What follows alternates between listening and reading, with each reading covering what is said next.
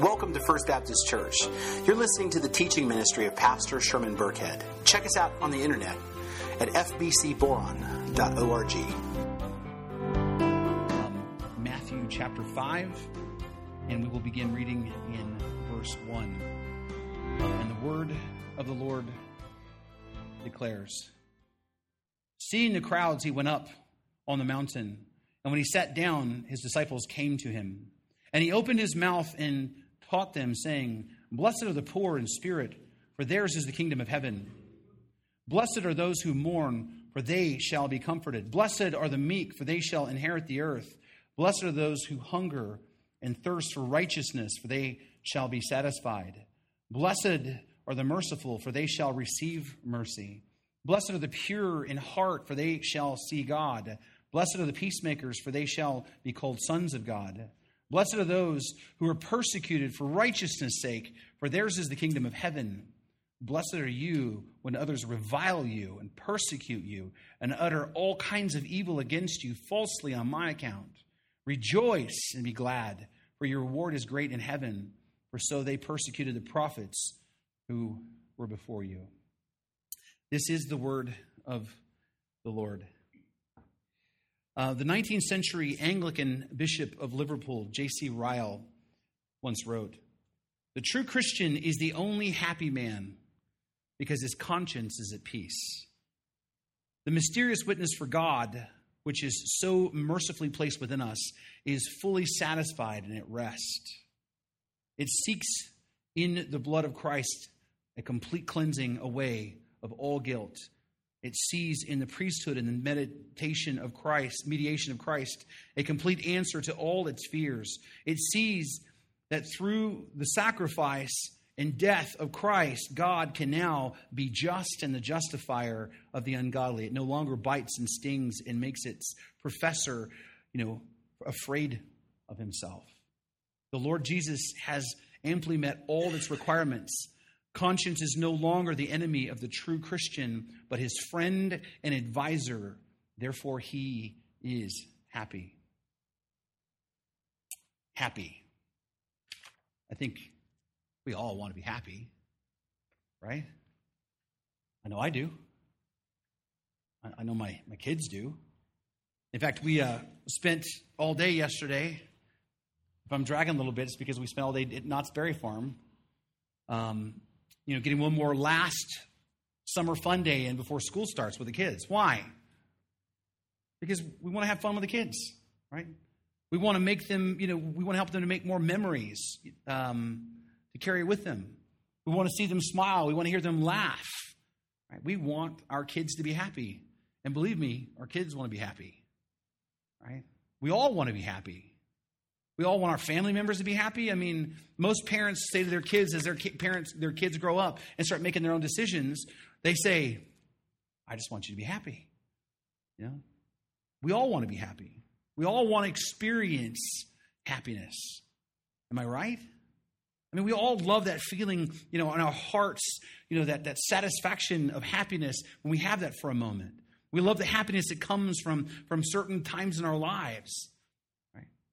Now, some of us seem to experience a lot more happiness than others. Some people don't seem to be very happy at all. Right? But we all want it. We all desire it. We all pursue it. Even those people who are perpetually happy, and I think we all know a couple of those, right? They're just perpetually unhappy, right? It seems like nothing makes them happy, but they still want to be happy, right? Even those people who always seem to sabotage their own happiness. We know some of those people too, who, who for some reason get in the, their own way of their own happiness, right? They still want to experience happiness just like the rest of us. We all want it. We all desire it. We all pursue it. Even, even those people, you know, who just pretend like happiness isn't even a part of their game. We all want it. But what is it? What does it mean to be happy? Right? What is, where does happiness actually come from? Is it about having enough money? And we might just initially say no, but I mean, think about this. Um, just about everyone at some point thinks that a little more money would make us happy, right? I mean, we reason, we reason this like if I could just pay my, all my bills every month without having to really worry about having enough money, I would really be happy, right? If I had enough money to buy a new house, a bigger house, you know, or a lake house, or even just my own house, I would be happy. If I had enough money to retire on without actually having to worry about my finances, I would be happy. If I could just get that raise, you know, if I could just win the lottery, right? Yeah, I would be happy. How many of you have ever thought that at least one time? Yeah, okay, all right. Yeah. The reality is, is um, I think that we all understand that if, if that if money was about happiness, then how come there aren't more happy people? We live in the most prosperous country in the entire world, right? If having more money and having enough money was, was, was what made people happy, then how come there's so many well off people and so many rich people unhappy? And we see it all the time. Wealthy musicians, wealthy stars, athletes, they're so happy they commit suicide, right? So many rich people who have multiple marriages because, because their marriages couldn't seem to last in spite of all the happiness that money could buy them. Or what about all the spoiled, you know, unhappy rich kids who end up in trouble or on drugs or in jail, even though they have access to all the resources they need to get whatever they want to be happy? So happiness isn't about money.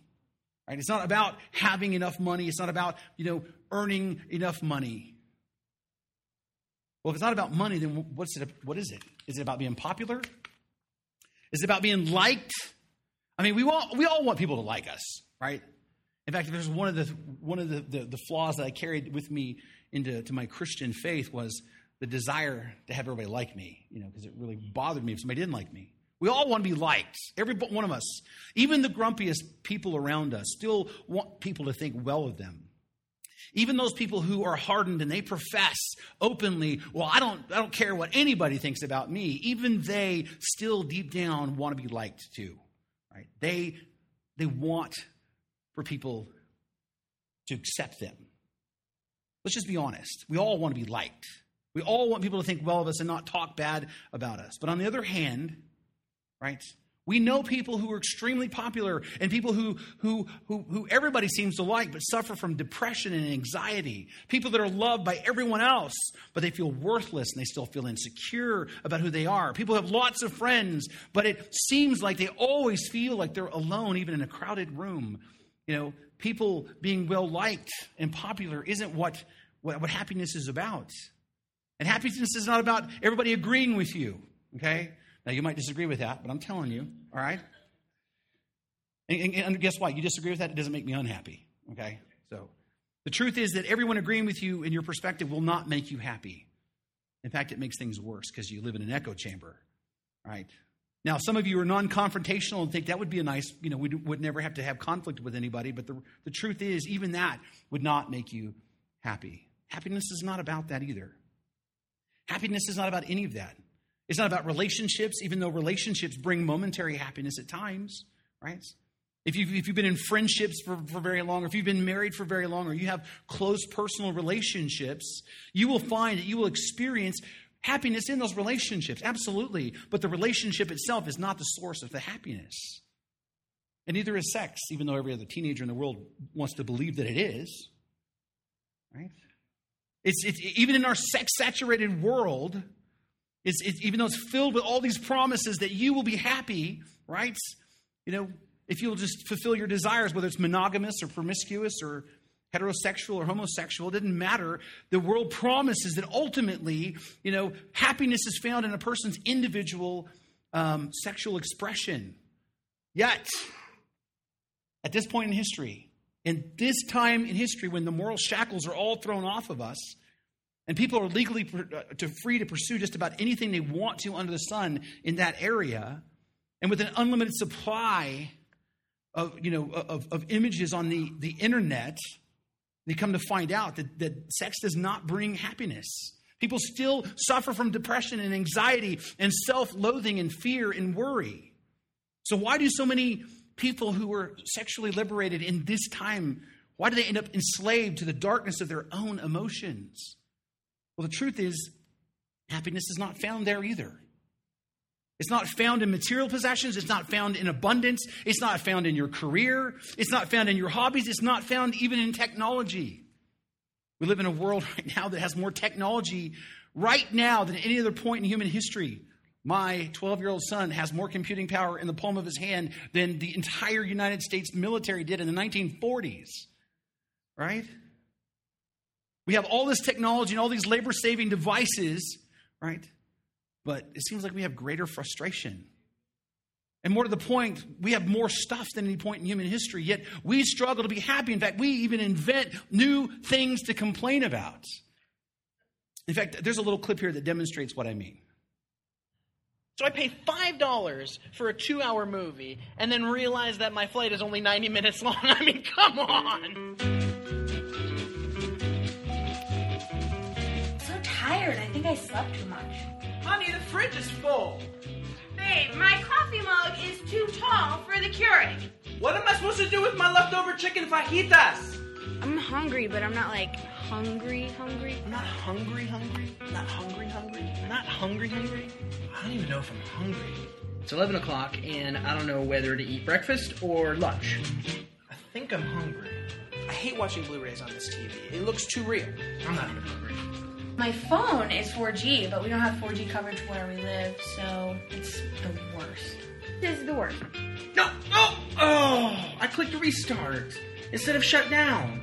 I have to wait for it to start back up again so I can shut it down. I hate it. I'm like too healthy. I never get to use any of my sick days. Closet full of clothes, nothing to wear. My white noise machine broke last night, and I didn't get any sleep. There's nothing to watch. There is nothing to watch. The bottom of my foot has been itching all day, but it tickles when I scratch it. I didn't finish brushing my teeth this morning. My battery died halfway through. I hate that. My hair smells like Starbucks. My hand smells like Starbucks. My iPad smells like Starbucks. That's the worst.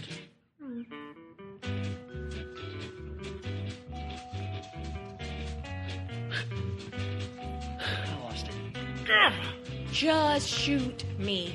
Ah, just shoot me. Put me out of my misery. Kill me now. Just shoot me in the face. Wasn't I just chewing gum? I don't remember spitting it out.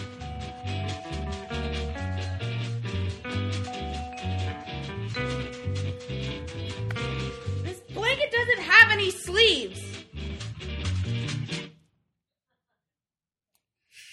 It's funny because we've all been there, right?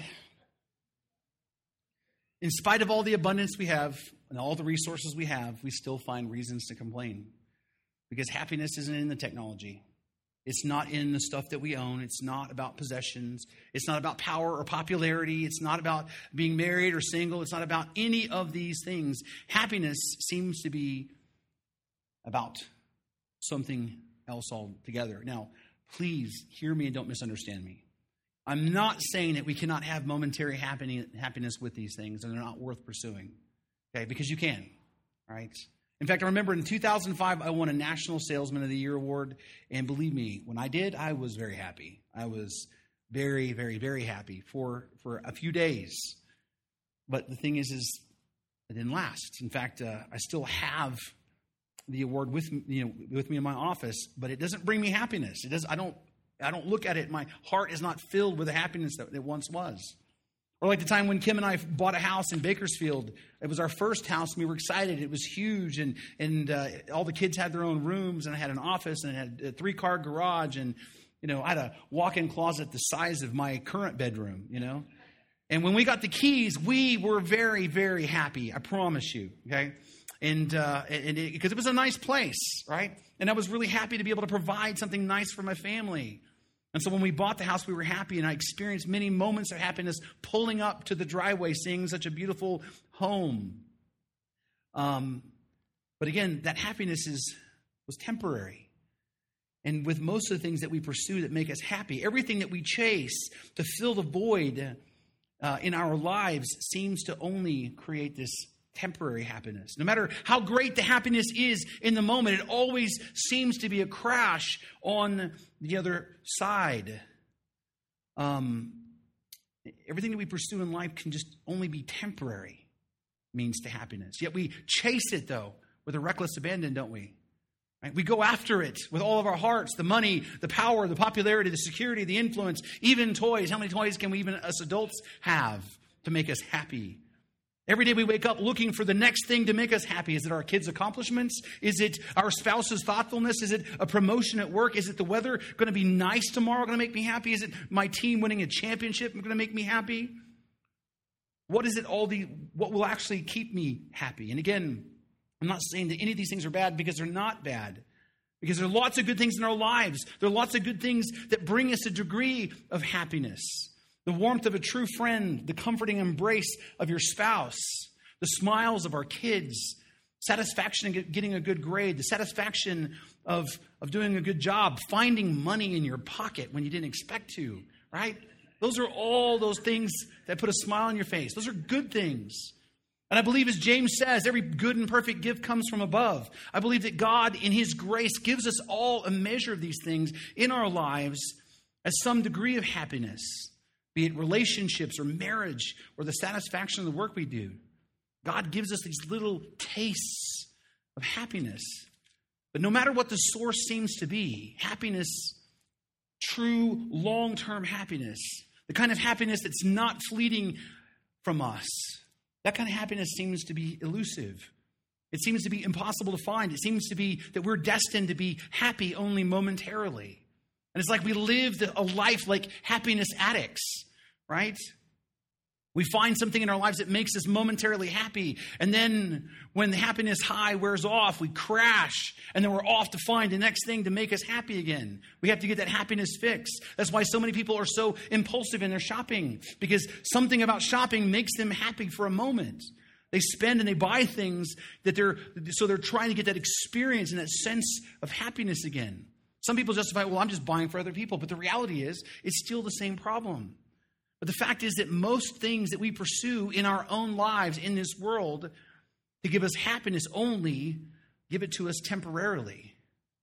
And so it seems like this kind of happiness is really elusive to us.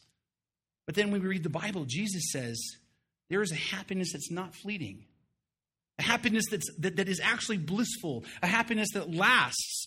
Jesus calls it, um, calls it happiness uh, makarios in Greek. And the word makarios is, the, is from the root word that means to become, to become uh, long or large or to extend. It carries with it this idea of, of something growing bigger within us. Okay? And makarios is translated either as happy or, or fortunate. Um, it even means to be in an enviable position, right? And it carries with it this deep sense of satisfaction, especially as it relates to the things of God. Makarios is not some temporary happiness. It's a life changing happiness. It's a happiness that comes not from the world, but from God. It's not something from the outside making us happy. It comes from the inside by the Spirit. In fact, this word makarios is translated 44 out of the 50 times it's used in the Bible as the word blessed. It's the word blessed. Right? Makarios means blessed, and not just a little bit, like okay, I'm a little blessed. I mean, Makarios means blessed supremely, supremely blessed. It means blessed by God Himself. In fact, the Strong's uh, exhaustive concordance says that it's extremely blessed or well off or fortunate. And as I said, it means to be in an enviable position. That means if somebody saw you and how blessed you were, that they would be envious of the blessing that you have, is the kind of the idea behind the word that we translate as blessed. And so this word doesn't simply give us a sense of a temporary state of being, you know, happy, but a permanent one. It's a sense of deep satisfaction, deep happiness, a sense of peace, a sense of joy that comes only from God Himself. And I believe with all my heart that is the happiness that we're looking for. That's the happiness that we pursue in the other things. That is the happiness we're trying to reach and, and trying to achieve by chasing the things of this world. But as we discover, those that happiness is not found there. It's not found in money, it's not found in power, it's not found in stuff, it's not found in sex, it's not found in hobbies, it's not found in sports, it's not found in work, it's not found anywhere else in the world. This kind of happiness is found only in the things of heaven. In fact, Jesus in chapter 5 of Matthew tells us where to find this happiness, this kind of blessedness. He said, Blessed, I want you to hear this, okay? Blessed, deeply happy are the poor in spirit. Blessed, or an, in, an enviable position, are those who mourn. Blessed are those who hunger and thirst for righteousness. The, blessed are, are, are, the merciful. I miss blessed are, are the meek. Blessed are the pure in heart. Blessed are the peacemakers. Blessed, supremely happy. Hear this. Supremely happy are those who are persecuted for righteousness' sake. Blessed are you when others revile you and persecute you and utter all kinds of evil against you falsely on my account. In fact, Jesus says, rejoice and be glad. Now, when you look at that list, it is kind of perplexing, isn't it? Because you're going to notice what Jesus is telling you to pursue for happiness is the very thing that the whole world tells you to avoid, right? I don't know if you noticed that, but if, but, but if you want to write a list of everything that the world says to pursue for happiness, you just write the opposite of that. Okay? And that pretty much tells you what you need to pursue to be happy by the world standard. Right? Blessed are the proud in spirit. Blessed are those who laugh and smile and party all the time. Right? Blessed are the bold and assertive. Blessed are those who are full and satisfied. Blessed are those people who are self righteous. Blessed, right, are those who vanquish their enemies. Blessed are those who have the killer instinct or those who divide and conquer. Blessed are those you know, who, who are not having themselves being persecuted. Blessed are you when everybody likes you, is really what the world tells us. And to be honest, most, for the most part, our instincts are to follow the world's example, the world's formula for happiness, because the world's formula seems to be in my own best interest, right? Because let's face it, I don't want to mourn. I, I, I don't want to be meek and mild. I, I don't want to be persecuted. I don't want to be reviled. I don't want to hunger. Believe me, I don't want to hunger. Right? I don't want people talking evil of me. Right? And so it seems to me not being persecuted would make me happier. It seems to me that being that me not being hungry, you know, would be a blessing. It seems to me that being bold and self-promoting would make me happier. At least it helped me get what I want to get so that I would be happy. But Jesus says the exact opposite here. This list that Jesus gives us here stands in stark contrast to what the world says. Jesus says, Blessed are those who go through these things, who become these things, who endure these things. And I mean, blessed, I mean, you have to understand the, the, the power of the word that he's using here. Blessed, extremely happy, deeply satisfied, in an enviable position are those who live out these characteristics that Jesus is describing here. These things seem completely counterintuitive to us. But Jesus, God in the flesh, promises that we will be blessed, happy beyond what we can understand. But how is that possible? How can we be so happy living in a way that seems to be counter to our own interests? Well, that's exactly what this series is going to be about. In this series titled Blessed or hashtag Blessed, we'll be asking the question what does it actually mean to be blessed? What does it mean to be truly happy? What does it mean to live a life that carries with it the supreme state of being blessed that Jesus is talking about here? And more than that, you know, we're going to ask, how is it possible to live in a deep state of happiness, being persecuted and meek and mourning and being poor in spirit? We're going to look at why these are the, the characteristics of a blessed life, and we're going to look at the outcome right, of this kind of a life. And so, in the coming weeks, we're going to look at all of these individual blessed statements that Jesus gives, which, by the way, are called the Beatitudes. We're going, to take them apart and we're going to dig into the Word of God and we're going to push past our preconceived ideas and we're going to, we're going to move beyond our tendency to push back against difficult truths. And we're going to look to see what Jesus is actually saying and what it means to live a truly blessed life, the life that God means for all his people to live, not as the world defines blessed, but as Jesus himself defines it. And so the goal of this series is to help all of us to understand what true biblical happiness or blessedness is all about and how we are to pursue that in the way that we follow where Jesus leads. And so today, this is kind of like the nebulous part of this entire series because we're kind of like having to cover a lot of ground in the introduction. All right, so this is the introduction to our topic. Right, today's message is the setup for the rest of the conversation over the next few weeks, which means, by the way, you're not going to want to miss the next few weeks because there's a lot we're going to cover. But this is a really, really big topic, and there's there's a lot to this. In fact, I don't know if you realize, but there's a lot of a lot of things in this, these verses, both uh, theologically and also practically speaking. And so, in this particular text, it's really easy to get sideways uh, in our understanding. In fact, this section of the Bible is really easy to get wrong, right? Because the ver- these verses in Matthew chapter 5 are probably the most misunderstood and some of the most misquoted in the entire New Testament. And, and the reason for that is because many people want to read chapter 5 here, or at least this particular section, as a standalone section, as if that's all there is to the conversation. Many people approach this text as if it's an isolated conversation that Jesus is having. They read these verses and they try to interpret this text without actually considering the proper context of these verses, which includes their immediate context in this chapter. All right. It also includes their, their cultural context, the, the historical context, and the overall context of the book of Matthew. People read these verses out of context and they end up with a wide variety of interpretations. And so today, what we're going to do is we're just going to take a little bit of time. We're going to frame this conversation and we're going to talk about the context of this passage so we can actually interpret, interpret the meaning of this text the way that Christ would want us to, the way that honors his intentions. And we begin, then after that, we'll begin to touch on some of these blessed statements that Jesus had talked about as he described the life of, the, of a Christian who would be blessed.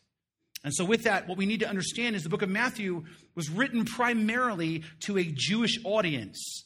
And so, because of that, this book has a distinctive Jewish flavor to it. And what that means is we need to examine what Jesus is saying from a first century Jewish perspective, which can be difficult because we're not in the first century and we're not Jewish people.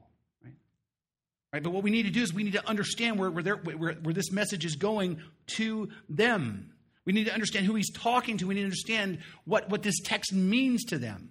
And what we need to understand is each of one of these gospels, Matthew, Mark, Luke, and John, were written for distinct purposes for, for a, a different intended audience.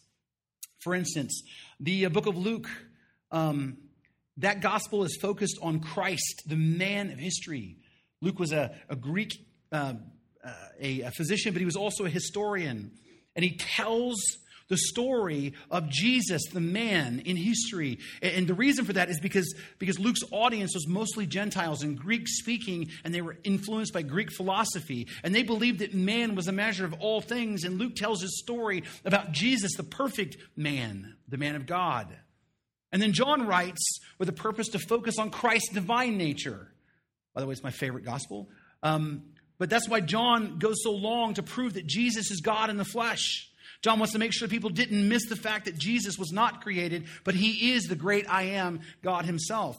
And then Mark, he wrote his gospel to focus on the fact that Jesus is the Son of God. And he was writing to a more general audience, but he spent a lot of time highlighting Jesus as the one who came to do the Father's will, the suffering servant, the one who came to serve God and to serve each one of us. And then Matthew, his purpose of the gospel was to present Christ as the Messiah, the long anticipated heroic person who was to come to be the reigning king of the entire world. The Jews were expecting that Jesus would come and vanquish his enemies and establish his kingdom on earth. That's who he was talking to, people that were expecting that. And what Matthew does is he tells the story of Jesus and he explains that he is the Messiah who is actually reigning as king and his kingdom has already come, right? It's just not the kind of kingdom that they were expecting or used to. This is not the kingdom of the world, it's the kingdom of heaven. It's a huge, important factor in this, in this letter. All right, the theology of the kingdom of heaven on coming to earth was an important concept to this entire, entire book. And so our text is the first part of, of, of Matthew chapter 5. And this section that we read is called the Beatitudes, as we mentioned. And this section is not some standalone set of like pithy proverbs that Jesus just kind of like rattled off and like you write down and put on a t shirt. Okay? This was an introduction. This was the introduction to a much larger conversation called the Sermon on the Mount, which is one of the most famous and one of the most important parts of the New Testament. Now, the Sermon on the Mount begins in chapter 5, verse 1, and it goes all the way through chapter 7, verse 29. So it's a big conversation. And in this sermon, Jesus isn't making some general statements about life, he's talking. about what life is supposed to be like for the believers in the kingdom of God. And, and not in just in the future when we die, but here and now. Jesus describes what kingdom life is supposed to be like right now. And he covers everything from being blessed to divorce to charitable giving to anxiety to judging other people and even living by the golden rule. All of these things he covers in, in the sermon. And this sermon is both heavily theological and intensely practical. And in this sermon, Jesus describes how it is that a believer in God's kingdom should live right now. And this beginning of chapter 5 is the introduction to all of that. And so, because of that, we can surmise that Jesus is talk. What he's talking about is, is he's actually talking to believers. Now, there are many people who say that, well, this text is directed at unbelievers and the Beatitudes are about the way of salvation. But the fact of the matter is, the context here doesn't support that. In fact, William MacDonald wrote, This sermon is not a presentation of the plan of salvation, nor uh, is its teachings intended for unsaved people. It was addressed to disciples and intended as a constitution or the system of laws and principles by which uh, to govern the king's subjects during his reign. It was meant for past, present, and future, all those who acknowledge Christ as king. The context of this passage points to the fact that Jesus is telling his followers there in the first century what true happiness really is inside the kingdom of heaven here on earth. He's making clear what being blessed is about. And he makes it clear it's not about money or power or religion or following a bunch of rules. It's not about stuff and it's not about exercising authority over people. Instead, blessedness comes not from an external source, but instead having the right heart attitude before God. In fact, let's take a look at the first two of these in verses 3 and 4 and see how this fits his context. Jesus says, Blessed are the poor in spirit, for theirs is the kingdom of heaven.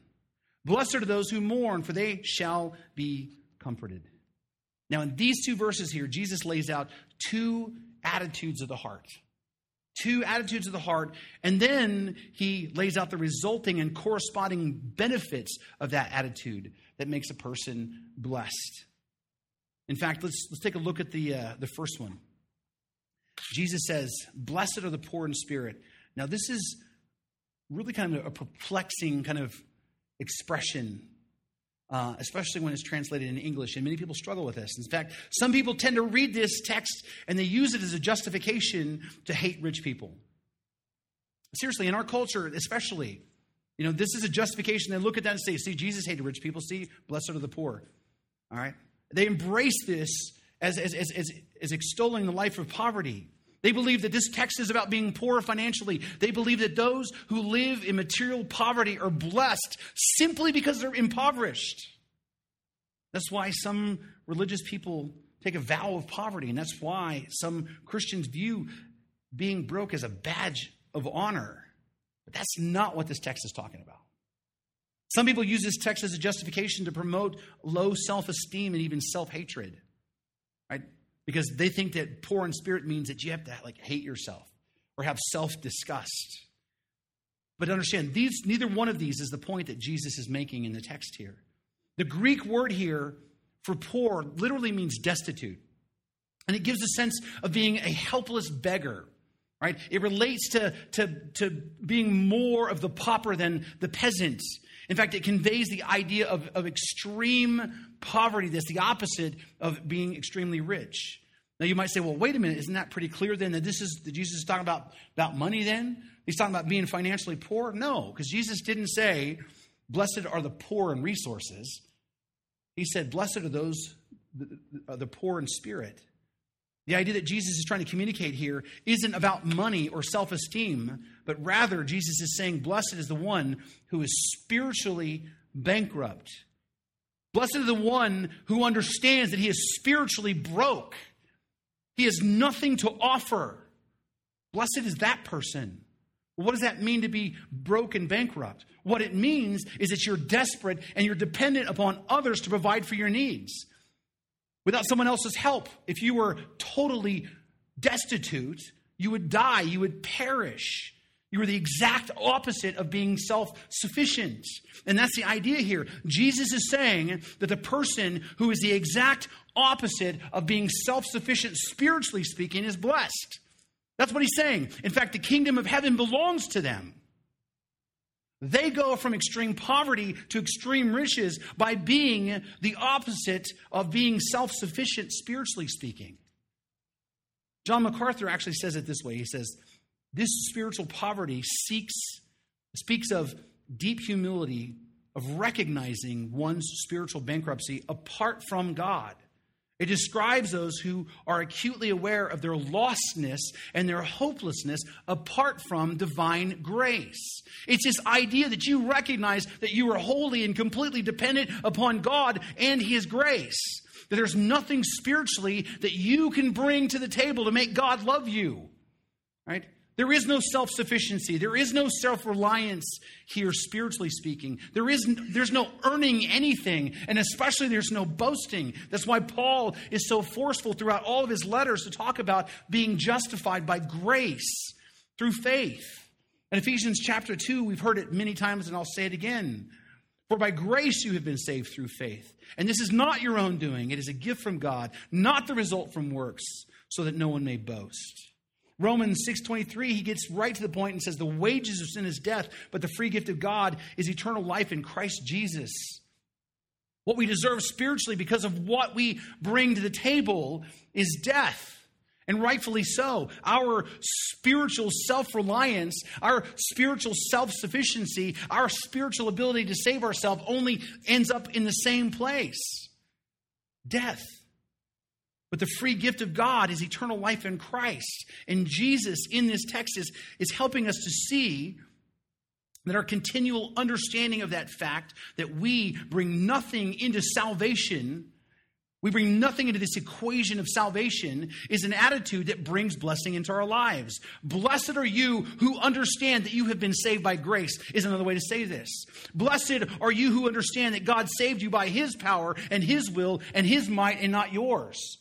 Blessed are you who lean on the grace of God. Your spiritual poverty is rewarded with the treasure of heaven. That's what he's saying. Happiness is not found in trying to make God love you. Happiness is not found in trying to make God accept you. Happiness is found, joy is found in the knowledge that God already accepts you and already loves you and sent his son to die for you. Happiness is, is resting in the fact that I am 100% saved by God, by his work, and not mine. That's what Jesus is getting at here. And knowing that I don't have to earn my way into heaven, and knowing that God loved me so much that he made a way for me to have a relationship with him through Christ. I don't know about you, but that brings me peace. That brings me joy. That gives me a happiness that doesn't get taken away. I still experience bumps and bruises, but that's a happiness that I don't lose. Now, let's look at the next verse. Jesus said, Blessed are those who mourn, for they shall be comforted. Now, again, in this text, it's often misunderstood because many people use this as a justification for teachings that Christian Christianity isn't about joy or happiness or celebration. I think we all have met some of those Christians who don't get too excited or happy about anything. And you go to their church, and man, services are very solemn and somber and serious, right? And they look at this text and they go, Yeah, we can't be too happy. It's sinful to get too happy. I think that's where they got that whole like you can't dance kind of thing, but that's a whole different sermon for a different day. But, um, you know, there's this idea that we're supposed to be constantly mourning because, you know, Blessed are those who mourn. But again, this isn't what Christ is talking about. He's not saying that you need to mourn for mourning's sake, right? He's not saying that you need to be in a perpetual state of sadness, right? Because think about this blessed or happy is the one who is perpetually sad. What? That, that doesn't make any sense. It's not where Jesus is going with this.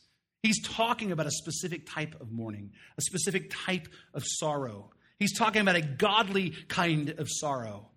Okay? Not just being sad all the time just because I'm sad, but a sorrow over things that would, that would cause God to be sorrowful, right? And the things that, that make God sorrowful or grieve God, well, that would be sin, right? What Jesus is, is talking about is mourning over sin. It's a godly sorrow over sin.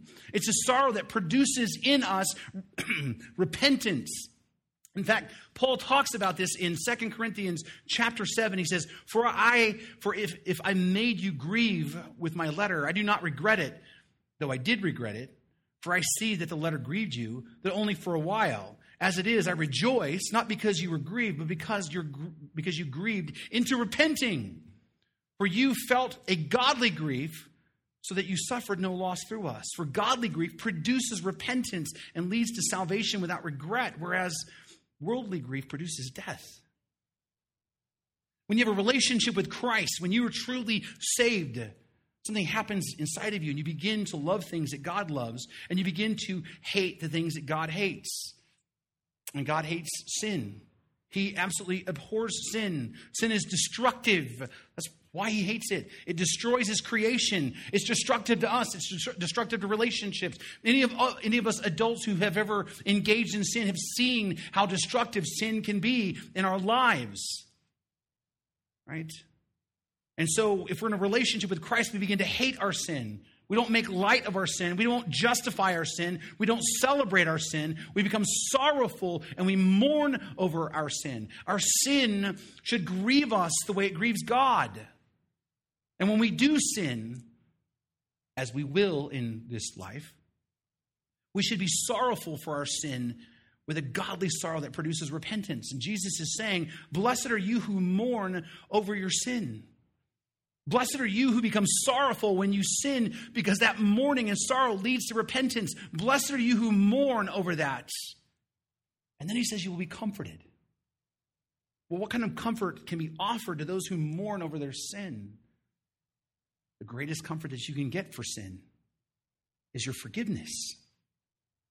That's, that's the comfort we're looking for. Is that our conscience cleared. Right? That's the blessing that we need, the blessing that produces lasting joy in our hearts, this amazing forgiveness of our sins, and the confidence that Christ is powerful enough and faithful enough to forgive us. John tells us that if we will confess our sins, he is faithful and just to forgive our sins and cleanse us from all unrighteousness. That's a promise that brings great blessing. In fact, in Romans chapter 4, David quotes, I mean, uh, uh, I mean, Paul quotes David who said, Blessed are those whose lawless deeds are forgiven, whose sins are covered. Blessed, extremely happy, in an enviable position, right? is the man against whom the Lord will not count his sin. That's, the, that's a great comfort to know that we have that, that we have and will continue to have the sins that we have in our lives forgiven by Jesus Christ. Now I don't know about you, but the thought of that makes me happy. Because I can't fix it. I still sin. I still grieve over it just like you. But I have the confidence to not have to carry it around like a broken, you know, piece of equipment that I can walk in happiness and joy. Why? Because I've been forgiven. And that forgiveness of my sin gives me a lasting peace, a lasting happiness, right? And I'm truly blessed and I'm truly comforted with the forgiveness of Christ. Yes, my sin causes me to mourn and I hate it. But I'm comforted by the fact that Christ is faithful to forgive me because he died for me. He died for all my sins, past, present, and future. And that comfort blesses me in a deep way. And so I'm truly blessed in this comfort, and I'm blessed that I'm spiritually poor. That it's not about me and me having to make God love me. And because of that, mine is the kingdom of heaven. And nothing in the world that, that, that the world can offer me can replace those things. You understand that? No amount of money, no amount of fame, no amount of influence, no skills, no hobbies, no relationships, no career, nothing in the world that it could offer me can replace the joy and the happiness I get from being spiritually poor as I acknowledge my complete dependence upon God and by mourning for my sin that I have grown to hate since God hates it. I am blessed and happy and joyful in the enviable position for these two heart attitudes that God has given me the kingdom of heaven. And He's comforted me by the forgiveness of Jesus Christ. Joni Eareckson Tada, I don't know if you know who she is, but she um, had a diving accident when she was very young, and she became a, a quadriplegic. And uh, she despised God for a little point in her life, but through that, she became a, an incredibly um, bold woman of faith, and she has inspired millions of people. She's written a lot of books. She's she's helped lots of people who've gone through terrible things. And the question she's asked all the time is, "Don't you wish that you could just walk again?" She says, "Absolutely not. It is my wheelchair that's pushed me up against God. I wouldn't trade those blessings for, for anything else. There's nothing that the world's going to offer us that's going to bring us the joy or the happiness that we have that we found in Christ Jesus. Yes, our families are going to make us happy. Our kids are going to make us happy. Yes, you know, getting a raise certainly going to put a smile on your face. I'll admit that, right? Yes, if the Dodgers win the World Series, I'll be a little bit happy. But none of those things, in none of the darkest hours of my life, not the worst kind of events that happen in my life, can diminish take away the happiness and the joy that comes because I am spiritually impoverished, incapable of saving myself, and because I regret the sin that put Christ on the cross. But I am given the kingdom of heaven, and I am comforted by the knowledge of my forgiveness, and so should you be. Let me pray for you. Father, we love you. We thank you so much for your just overwhelming grace. And so much of our Christian life seems so counterintuitive to us. So much of the world around us seems to be at odds with what we read from the Bible. Blessed are those who are meek. Happy are those who are persecuted. Happy are those who are poor in spirit, Lord. But as we dig into your word, we see the underlying truth there that happiness ultimately is not found in external things, but an eternal relationship with you. Happiness is from you, Lord. See, we, like so many other things, we want the gifts, but we forget happiness is not the gift, but the giver. Father, give us a passion for you and your Son, that all these blessings that would be poured out in our lives. That's ultimately the root of all of it, is that we seek you first. Isn't that what you said? Seek first the kingdom of God and your righteousness and all these other things, the things that we need, will be added unto us. Isn't that what, what it's about? Is seeking you supremely, that you are the greatest thing that we desire. As Pastor John Piper talks about, desiring God, that you are most glorified in us when we are most satisfied in you. Father, give us a desire to be satisfied in you. Give us a desire to love you with a reckless abandon Give us a desire and a happiness that comes from knowing you that transcends all the darknesses and it outshines all the best days that we could possibly have. That, Father, that you sent your Son to die for me. And mine is the kingdom of heaven, not because I deserve it, but because you willed for it to be so. And that I am forgiven by your grace and by your mercy. We love you, Lord. We pray that you'd raise up a people in this place who are passionate about your word and who will go out into this community tomorrow and share the hope of your son, Jesus. We love you. We praise you. In Christ's name we pray. Amen.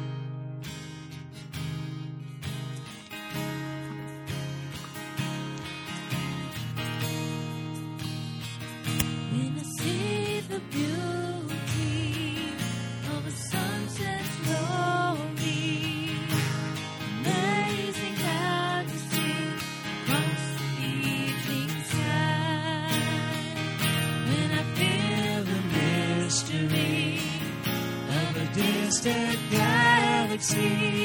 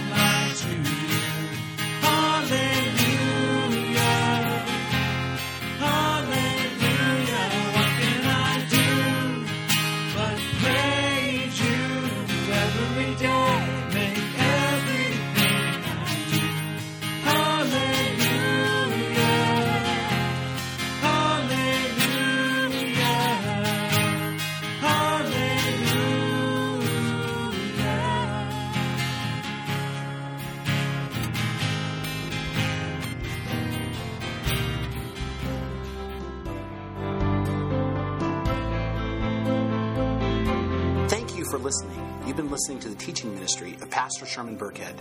Check us out on the internet at fbcboron.org. And please consider partnering with us financially as we share the hope and the healing of Jesus Christ with our community and with the world.